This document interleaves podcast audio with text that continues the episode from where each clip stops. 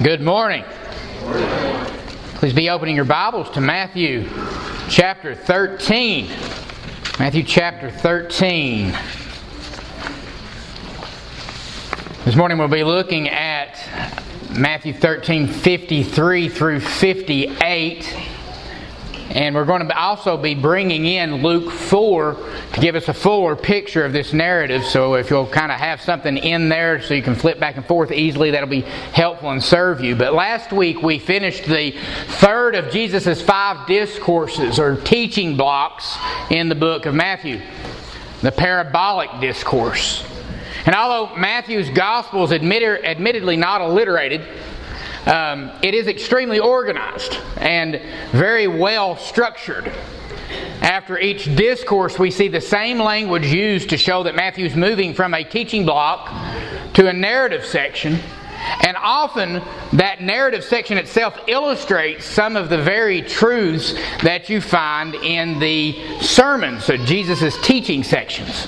So in, in 728, we saw when Jesus had finished these words. In 11.1, we saw when Jesus had finished these instructions. So after the Sermon on the Mount, when Jesus had finished these words. In the missionary discourse, when he had finished these instructions to the 12. And this morning, we get another one of these transition statements into the first narrative of this new section that'll go for a long time, all the way down to chapter 18. But Matthew 13, 53 through 58, when Jesus had finished these now parables, he departed from there. And he came to his hometown and began teaching them in their synagogue, so that they were amazed. And they said, Where did this man get this wisdom and these miraculous powers? Is this not the carpenter's son? Is not his mother called Mary and his brothers James and Joseph and Simon and Judas? And his sisters, are they not all with us? Where then did this man get all these things? And they took offense at him. But Jesus said to them, A prophet is not without honor except in his own hometown and in his own household. And he did not do many miracles there because of their unbelief. This morning we're going to take a, a, look at the context of this section, a challenge from the Nazarenes, a conflict with Jesus' own people, and the conclusion there at the end. So, beginning with the context, in order to understand what's going on here, it's helpful to consider the context. Because, as I mentioned earlier, Matthew tends to move from teaching blocks to narrative sections that illustrate some of the very truths that he presented in the teaching block. So let's consider first the literary context and then the context of the story. So, in this literary context, how it fits in the book of Matthew, when Jesus had finished these parables, we've got to keep that in mind. The kingdom parables as a whole, first, remember that the parabolic discourse has a, lo- a logical and chronological flow to it that we've pointed to several times, haven't we? And I'm not going to go through all of it again, but some of the main ideas is that Jesus will establish his kingdom and it will grow and it will expand and it'll change the world. We can get excited about that every time we talk about it, can't we? That's the first thing. And within this kingdom, though, there will be imposters, unbelievers during the Jewish age and even in the church age. Jesus is would patiently allow, the third point I want to remind us of is that he would patiently allow the false to grow up alongside the genuine. But judgment is coming. It's coming on the Jews in 70 AD, and it's coming on the entire unbelieving world at the final judgment. Then, after the last of the kingdom parables, we also have the last parable in the discourse. And that parable stands out from the rest because it doesn't tell us what the kingdom of heaven is like, like all the other parables. It instead tells us what a scribe who has become a disciple of the kingdom is like. So therefore, he told them in 1352, since you understand the kingdom of heaven, you're putting together all these parables and kind of getting an understanding. Every scribe who's become a disciple of the kingdom, referring to them as these new scribes of the kingdom because they've been putting together the truths of the kingdom, is like the head of a household who brings out of his treasure things new and old Heads of household are responsible to God to carry out their duties for the good of those under their care.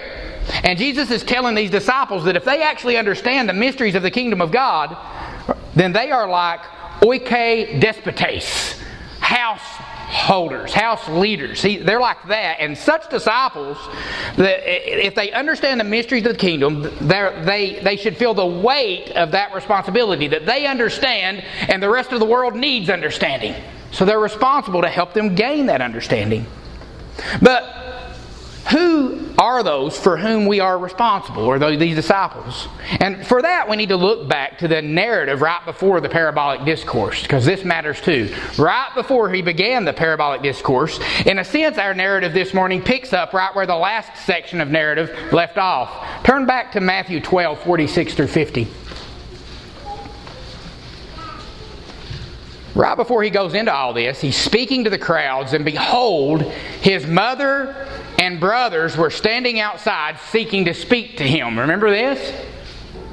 And someone said to him, Behold, your mother and your brothers are standing outside seeking to speak to you. But Jesus answered the one who was telling him and said, Who is my mother and my brothers? And stretching out his hand, toward his disciples, he said, Behold, my mother and my brothers, for whoever does the will of my Father who is in heaven, he is my brother, my sister, and my mother. Those are the ones that are truly my family that I have a special responsibility for. They're part of my household in a way that blood relation can't be.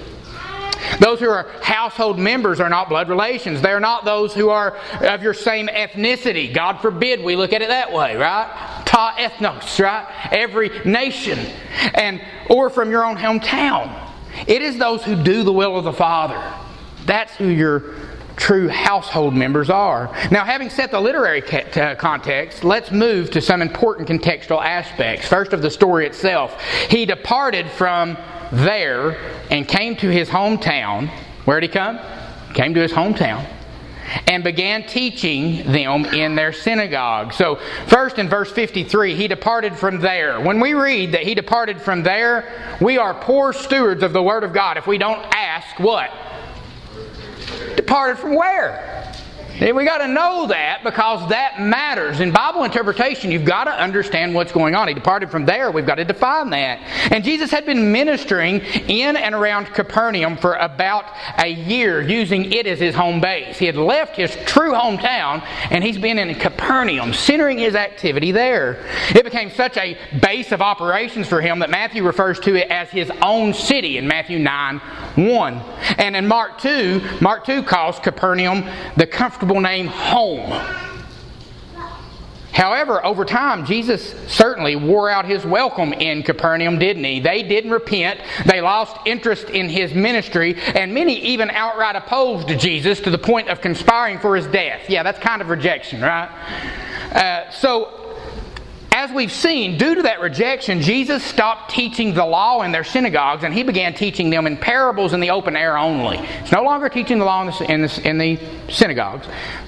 And he only taught in parables so that while hearing they would not hear nor understand. Matthew 13 13 because the Lord had spent more time there than anywhere else thus far in his ministry. Capernaum was especially guilty for rejecting him, as and Jesus had already scorchingly rebuked him. If you remember back in Matthew 11, 23 through 24, he says, You Capernaum, you won't be exalted to heaven, will you?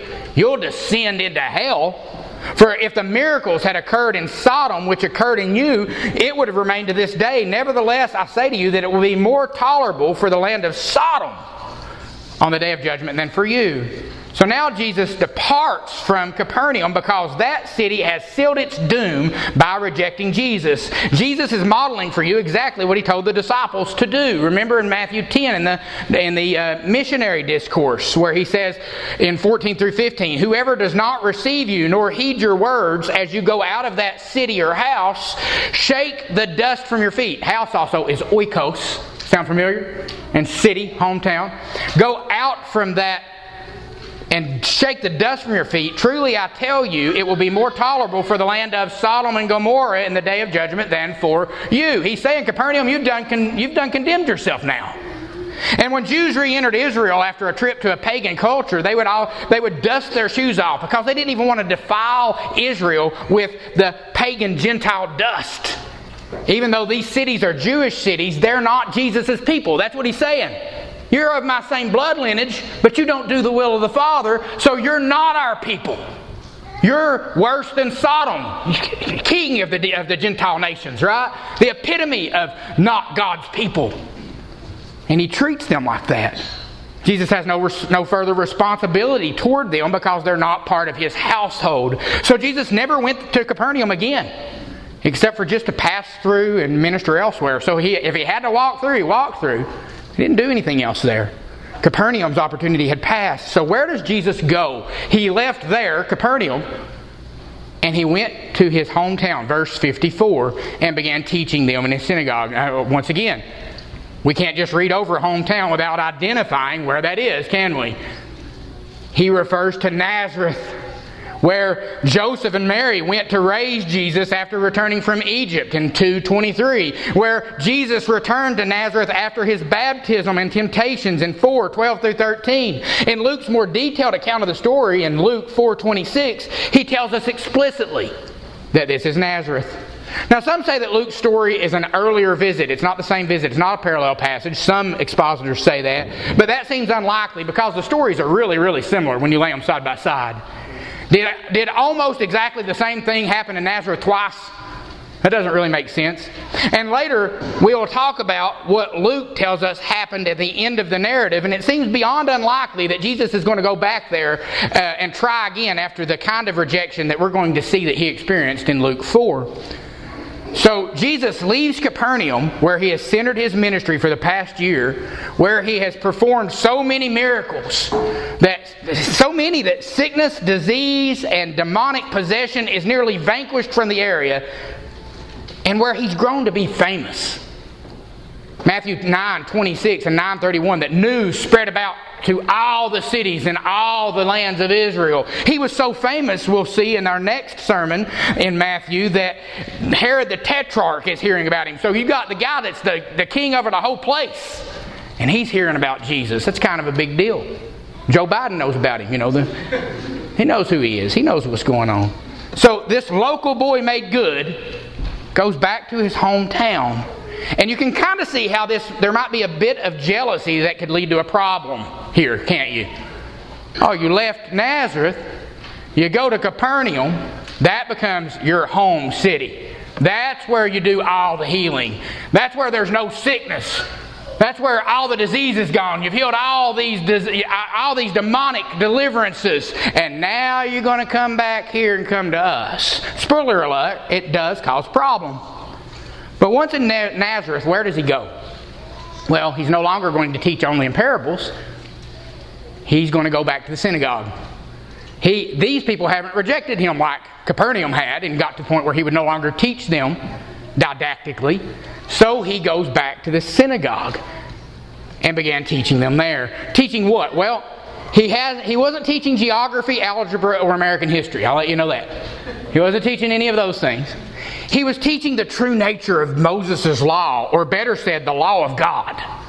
Well, how do we know that? Well, the word itself, didasko, to instruct according to true and false, according to right and wrong. That's what the word means.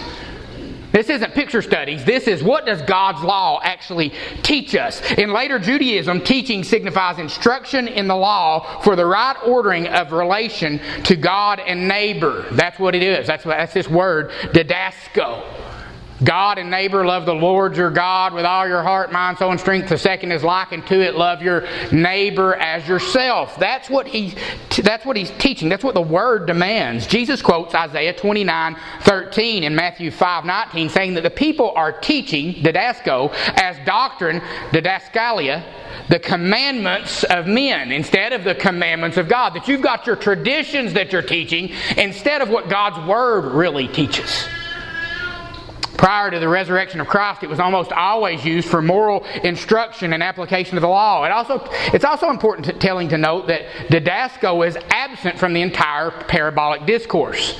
You'll notice if you look back here on the page, 13.3, he spoke many things to them in parables. He didn't teach many things in parables, he spoke. Different word is used. Saying, Behold, the sower went out to sow. And then in Matthew 3.10, the disciples said to him, Why do you speak to them in parables? It's not didasko. And where is Jesus teaching? Well, in the synagogues. What did they discuss and debate in the synagogue? Listen to this quote from Lightfoot, a synagogue was formed only where there were ten learned men, professedly students of the law. Wherever there was ten of Israel, there a house must be built, and this house is called a synagogue. Not that any ten of Israel made a synagogue, but wherever were ten learned men and studious of the law, these were called men of leisure, who were not called that because they were lazy or idle persons, but such who were not encumbered with worldly things and were thus at leisure only to take care of the affairs of the synagogue and to give themselves to the study of the law. So he's going to these people that fancy themselves expert of the law according to the tradition of the elders.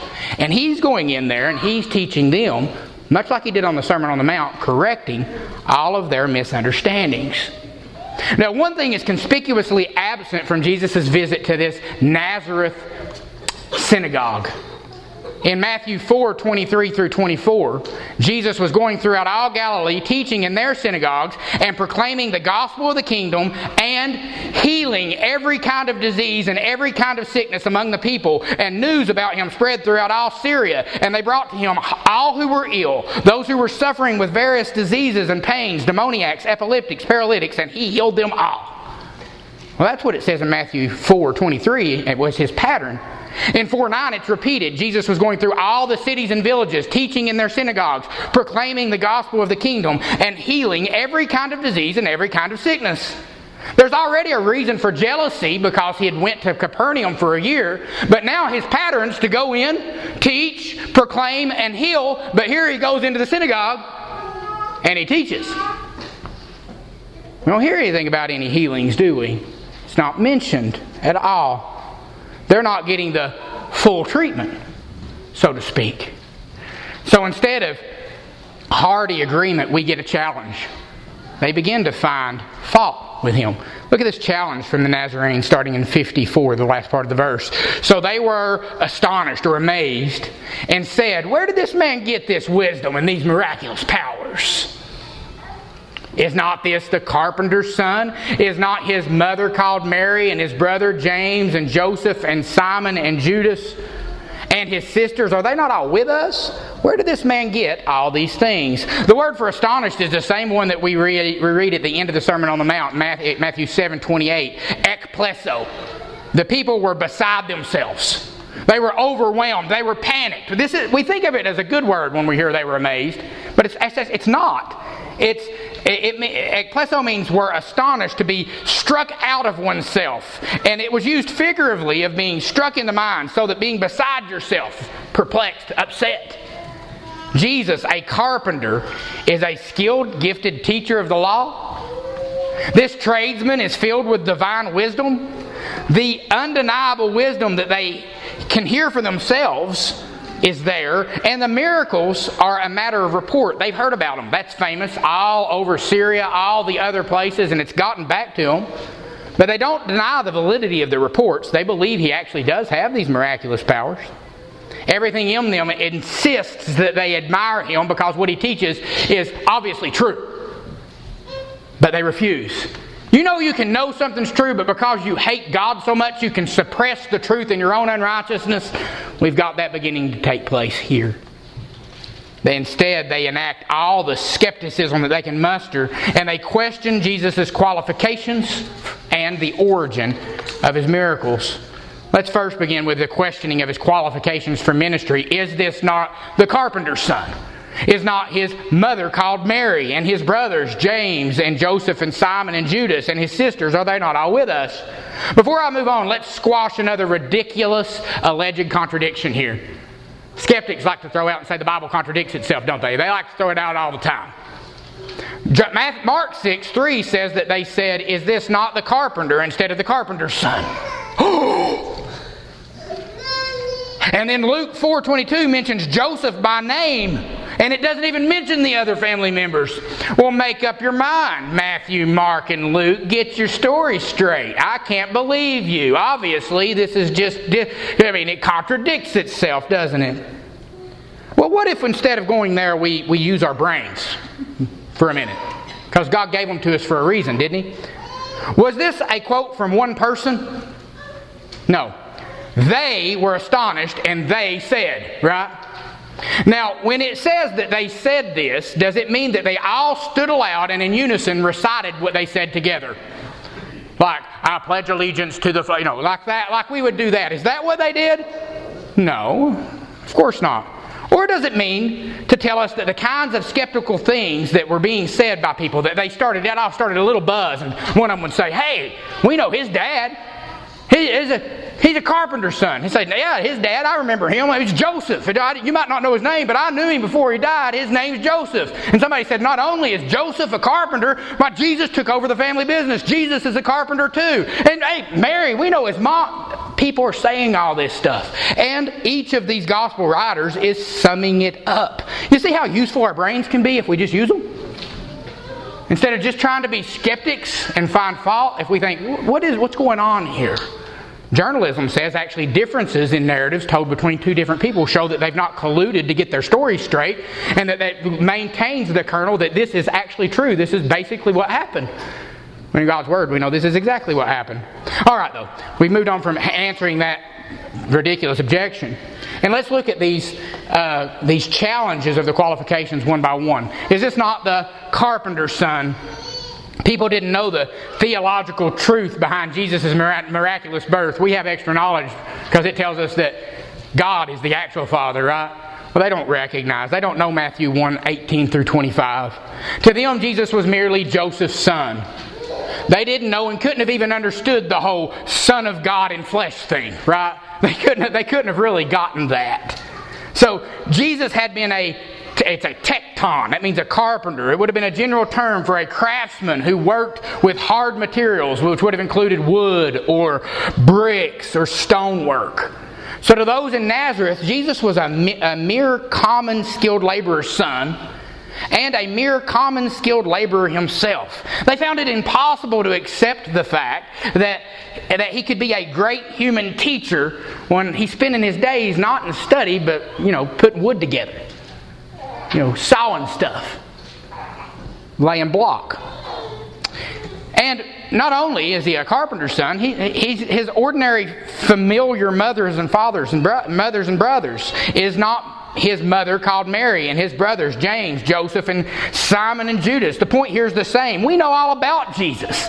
We know him and we know his people. And they hold to a tradition that was unscriptural but commonly believed at that time. John 7 27 gives us a picture of what they believed about the Messiah. And it, once again, like a lot of their beliefs, it didn't come from the Old Testament. But they started saying, John 7 27, we know where this man, Jesus, is from, but whenever the Christ may come, no one will know where he's from. Is that, is that in the Old Testament anywhere? No, actually, it tells us a whole lot about where he would be from if you read the Old Testament rightly. But they had this, they had this tradition that clouded their judgment to make them reject Jesus. We know where this guy's from. This is his mom. These are his kids. I mean, his brothers, the other, the, the other and sisters, his, his resident sisters as well. His sisters, are they not all with him? The, the mention of sisters are with us is likely because Jesus' mother and brothers have recently been living down in Capernaum. We learned that in 1246 through 50. And it may seem to even, uh, it seems that they've moved down there and they've made residence in Capernaum for the last year as well. But the sisters likely married men in Nazareth, so they never moved away. They stayed with their husbands like they should, right? So, regardless, the point here is the same as with the other accusations that are veiled as questions. It's like, we know his sisters, and there ain't anything special about them women. So, what makes Jesus so special? The implication of this list of family details is that a man whose local pedigree is so well known, he can hardly be thought of as someone who's extraordinary. John 6 42. Isn't this Jesus, the son of Joseph? How can we, he say that I came down out of heaven? And the village carpenter is hardly the person to pose as a distinguished teacher if he hadn't received any formal training. John 7:15. How does this man know even know his letters when he's not even been taught? He's not been to a rabbinical school. We must refuse to be unduly impressed with academic degrees. Amen.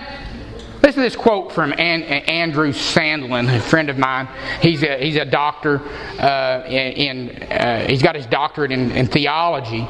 But he says in his late teens, an aspiring, as an aspiring scholar, his father introduced him to a dear friend, the late Tom Malone, uh, president of Midwestern Baptist College and a holder of several degrees. And Sandlin's dad mentioned his interest in those degrees, and this was Malone's gentle rebuke in his southern accent with a twinkle in his eye. You know he's smart, he had a southern accent that southern accent and a twinkle in his eye, he said, Degrees are like curls on a pig's tail. They look really cute, but they don't give you any more pig. Isn't that right? We've got to realize that. Understanding that our Lord was an uncredentialed carpenter should help us. We don't need that. Truth is truth, regardless of the source, isn't it? But Having attacked Jesus' qualifications, they now question the origin of Jesus' wisdom and miraculous power, starting in 54c. They say, Where did this man get this wisdom and these miraculous powers? And again, in 56, the second part of the verse, and where did this man get all these things? They take note of Jesus' wisdom and of his reputation for miraculous powers. We'll start with wisdom. They can't help but acknowledge the wisdom that Jesus had. And they want to know where this simple man is getting all this wisdom. If they knew their Bibles apart from their tradition of the elders, then they would know the answer. Where does a simple man get wisdom? Anybody here know? Psalm 19:7 The law of the Lord is perfect, restoring the soul. The testimony of the Lord is sure, making wise the simple. Jesus didn't look to the tradition of the elders for his wisdom. He went straight to sola scriptura, God's word alone. And he found the errors in all the tradition, and he was uh, he excelled above all the rabbis because he looked to the scriptures. Psalm 119, 97 through 28. Oh, how I love your law. It is um, my meditation all the day. Your commandments make me wiser than my enemies, for your commandments are ever mine. Of course, Jesus was astounding them with his wisdom. Jesus has rejected the damnable tradition of the elders. Matthew 5 20. I say to you, except your righteousness surpasses the righteousness of the scribes and the Pharisees, you won't even see the kingdom or enter the kingdom of heaven. And he's calling them to the straight paths of the law as presented through the Sermon on the, on the Mount. That's the ministry and emphasis of the Messiah. Isaiah 42 21. The Lord is well pleased for his righteousness' sake. He will magnify the law and again restore it and make it honorable. So miracles were only meant to verify and adorn the message. They'd have been wise to have listened to what Jesus was teaching and obeyed him instead of trying to find fault and demand miracles.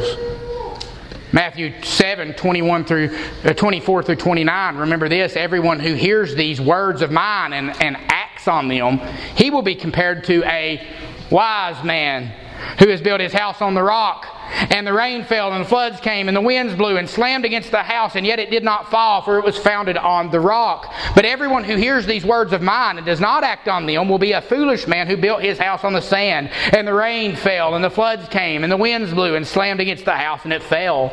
And great was the fall thereof. And when Jesus had finished these words, the crowd were the crowds were ekplesso they were amazed. It's, they didn't like it. It's different than the tradition of the elders. It's not what they're used to. They, it's correcting that. They're struck with terror because the, what God requires is higher. It's even higher and more holy than what the scribes and Pharisees have been demanding, the tradition of the elders demanded. For he was teaching them as one having authority and not like the scribes who drew off of the authority of others. The wisdom that Jesus demonstrated in his teaching, it impressed them. He was wise beyond the possibility of a mere village sage, and they recognized this. Matthew doesn't tell us what Jesus had said, only that he impressed the hearers with the result, and they were astonished. But from Luke's account, this started out positive, but it turned south. It got sour pretty quick. So look over. I said to be turning to Luke 4. Turn to Luke 4, 17 through 22, so we can get a fuller picture of what's actually going on here.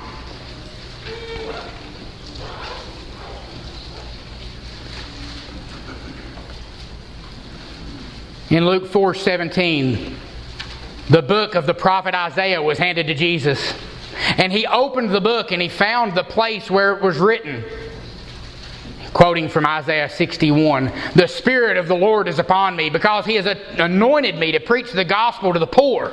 He has sent me to proclaim release to the captives and recovery of sight to the blind, to set free those who are oppressed, to proclaim the favorable year of the Lord. And He closed the book and He gave it back to the attendant and He sat down, and the eyes of all in the synagogue were fixed upon Him. And He began to say, Today this scripture has been fulfilled in your hearing. So He gives gives a great discourse on the law, and at the end of it, he gets Isaiah's scroll, reads it aloud, standing up, and sits down and says, It has been fulfilled. Now, this seems to be where everything started going south. Not a single miraculous work has been mentioned as having been performed. Not one. Yet Jesus says that through his teaching, this prophecy from Isaiah, which includes proclaiming the recovery of sight to the blind, which in Isaiah is a reference to the servant of Israel, Israel's servant, who is as blind as my servant Israel.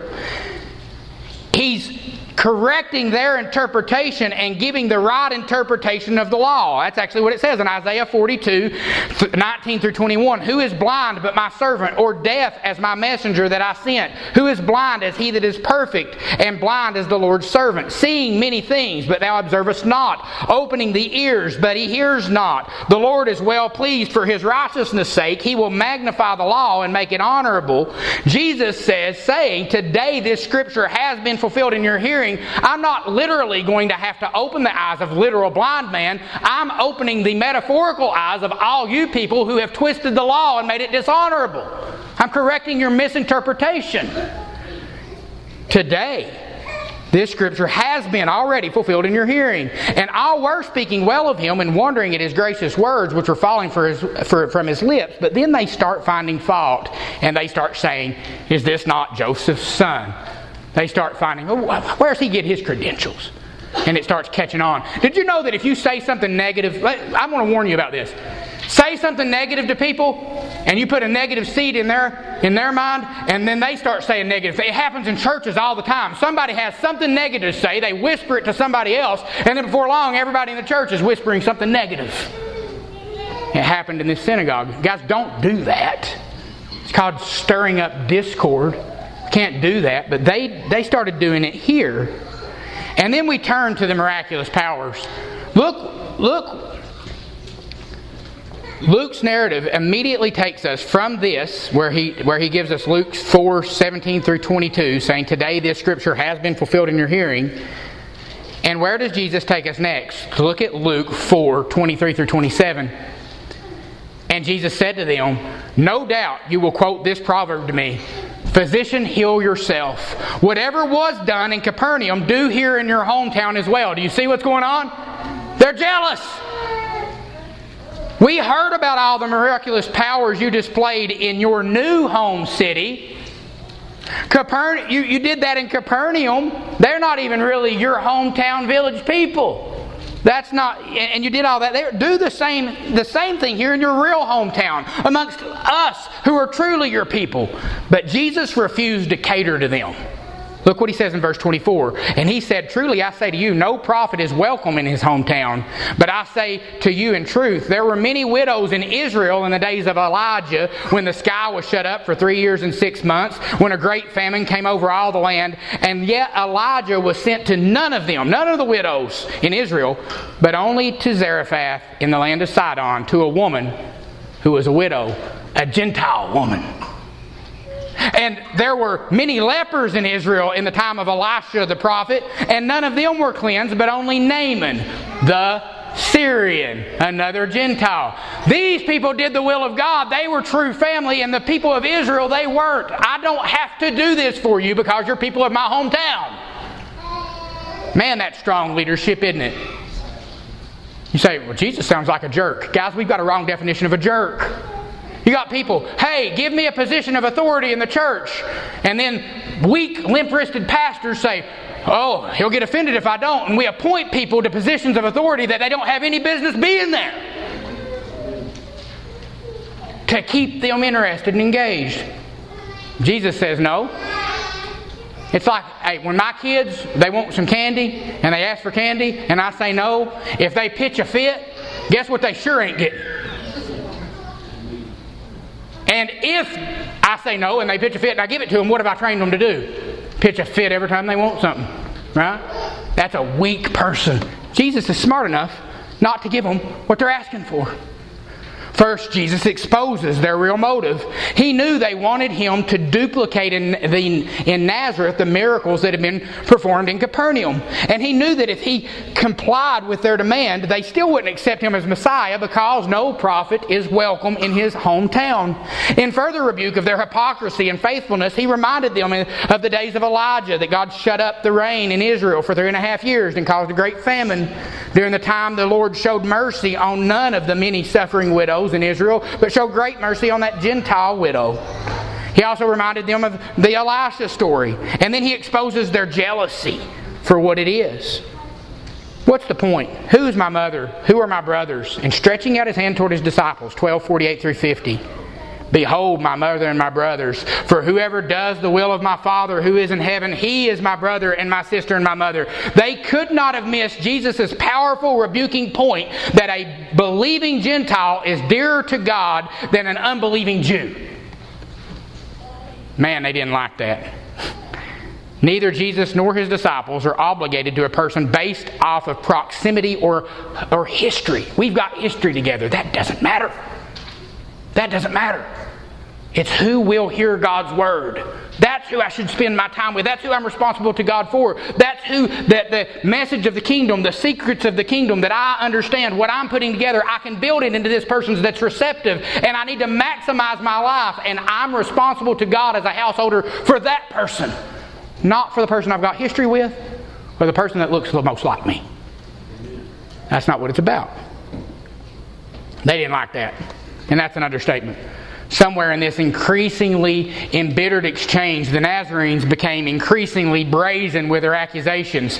Oh, you're not coming to God's people, the Israelites? Then where did you even get these this wisdom and powers?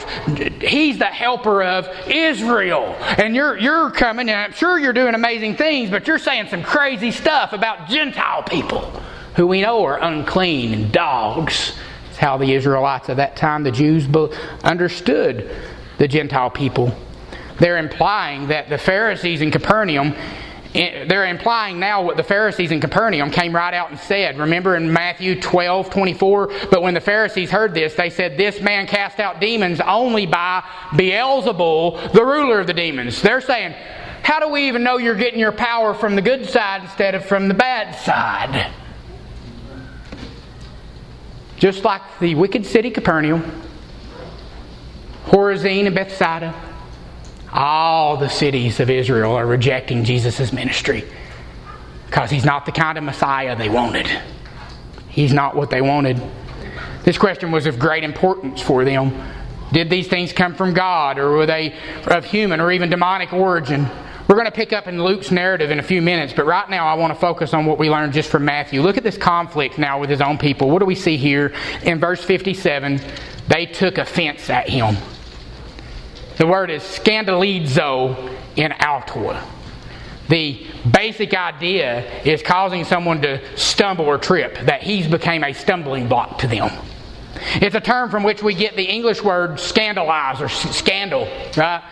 They were scandalized by Jesus. Jesus' friends and former neighbors were offended by his claims. They were offended by his ordinary background, by the commonness of his family, by the limits of his formal training, by his lack of official religious status, and by his refusal to do miracles on demand. Everything about Jesus. It added up, it built up, and they took offense. You want to know the sad truth? Every time in the New Testament somebody's scandalized by someone, that someone is Jesus. It's the only person it's used about. Jesus becomes the, scan- the stumbling block. He's the rock of offense. He comes to his own people, and his own people receive him not. The stone that the builders rejected became the chief cornerstone. And this is the Lord's doing and it's marvelous in our eyes. It's tragic that small issues can be used as great excuses for not believing. Something being true isn't enough for sinful men. The Nazarenes wanted to see miracles, and they wanted to be made much of. You got a lot of people that want Christianity so that they can be made to feel special. You're enough. Guys, I see that. I see preachers saying, You are enough. You are not enough. Listen to this preacher. You're not enough. If you trust in your enoughness, you're in big trouble. Christ entered in to pay for where you're not enough because He's enough. And He loves you despite the fact that you're not good enough. They wanted to be made much of. We're your people. We're spe- we should be special to you. Do these miracles for us. We want all of our felt needs met. That was the desire of the Nazarenes. And because of those unmet desires, they rejected a Savior that offered them life and immortality, but on His terms, not theirs. Jesus will save you on His terms, not yours. You don't get to tell Him what He has to do to earn your devotion.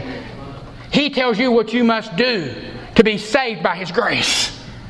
And that is recognize your great need, repent of your sins, and trust in Him alone for your salvation. That's it. The people of Nazareth were like people throughout the history of the church who can find every foolish reason in the world to justify their rejection of the gospel. They don't like the attitude of the person that witnessed to them. Or they think the church is full of hypocrites. Or they think the preacher's too loud, or the preacher's too soft, or the service is too stuffy, or it's too overbearing, or that the services are too formal, or informal, or too long, or too short. Too something.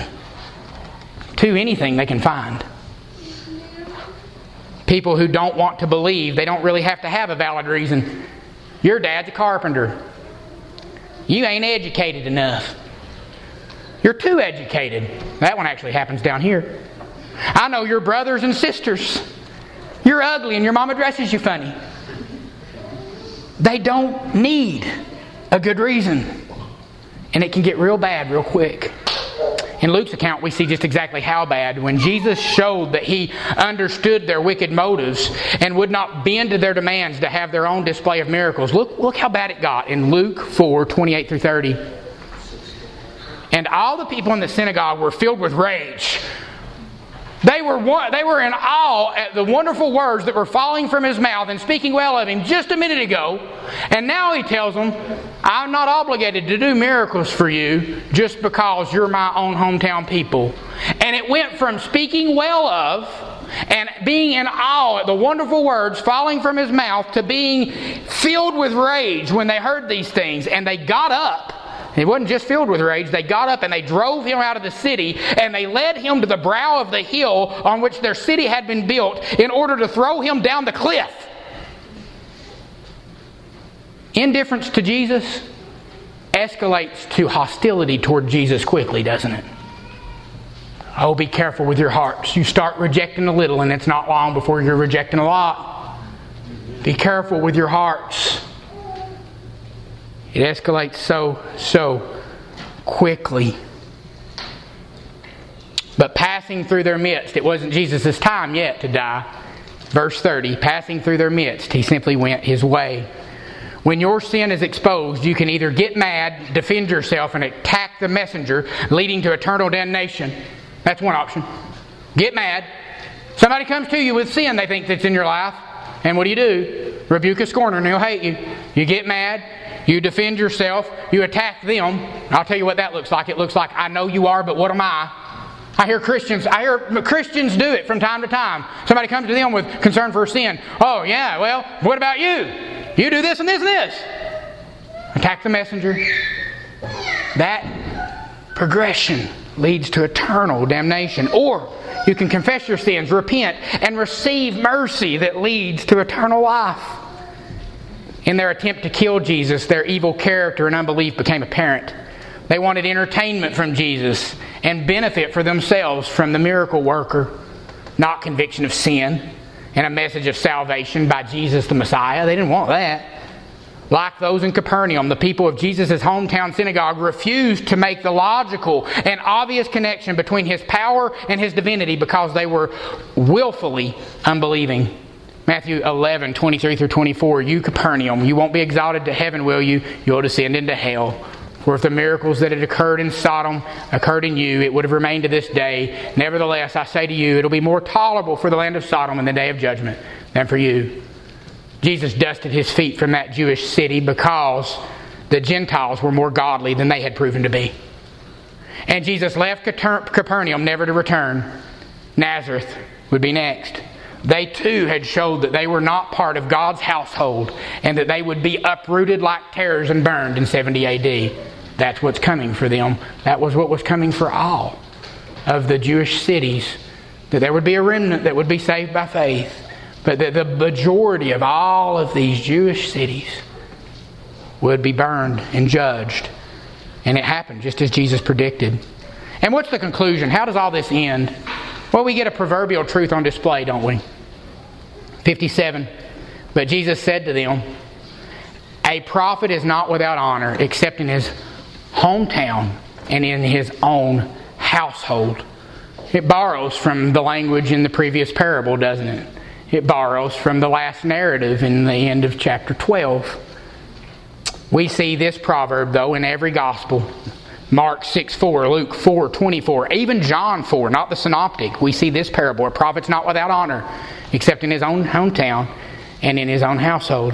Notice in Matthew 13 52, every scribe who has become a disciple of the kingdom of heaven is like the head of a household who brings out of his treasure things old, I mean, things new and things old. Heads of household can easily teach those that are under their headship. But it's so difficult for those in a household to teach those that are over them. You notice that? Guys, when especially, hey, I, I, I tag this as often as I can. You've got little kids. Maximize this time. They look to you and they think you're way more impressive than you really are. Automatically.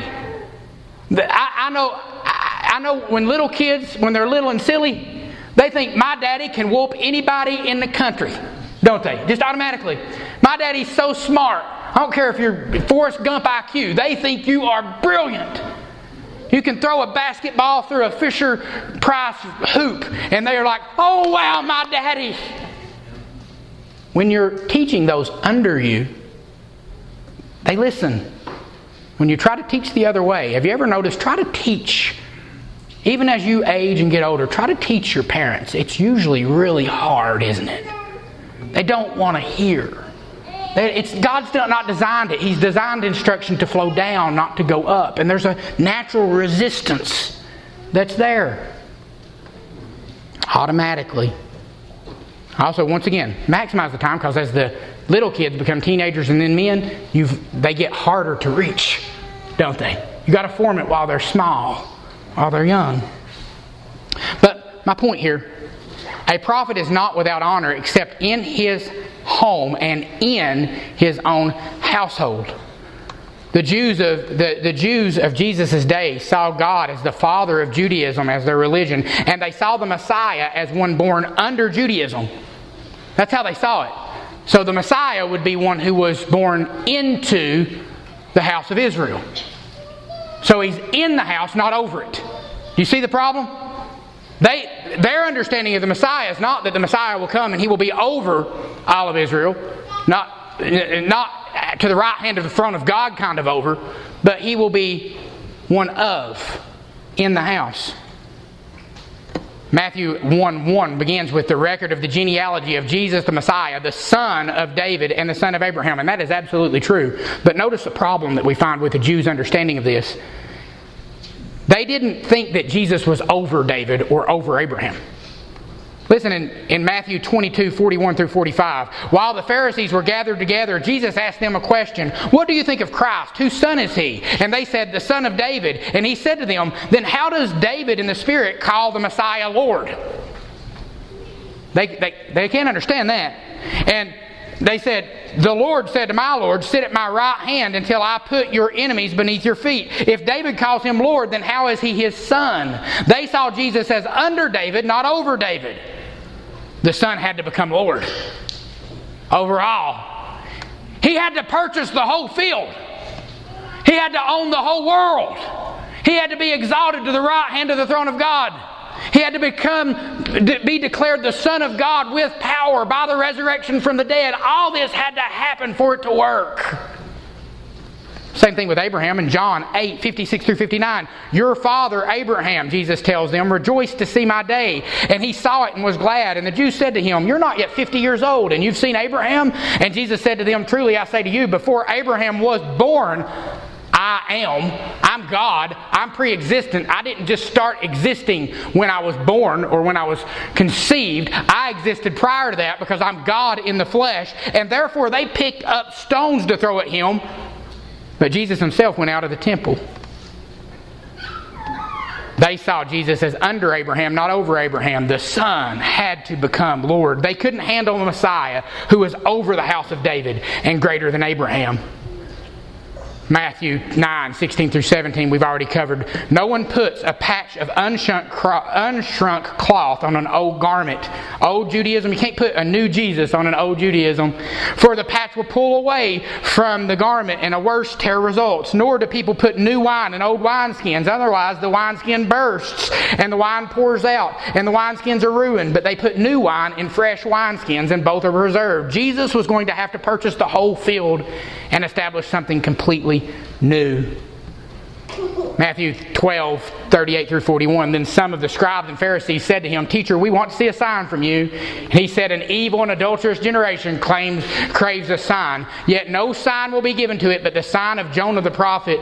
Just as Jonah was three days and three nights in the belly of the sea monster, so will the Son of Man be three days and three nights in the heart of the earth. The men of Nineveh will stand up uh, with this generation at the judgment and will condemn it because they repented at the preaching of Jonah. And behold, something greater than Jonah is here. He's once again saying this is bigger than Israel.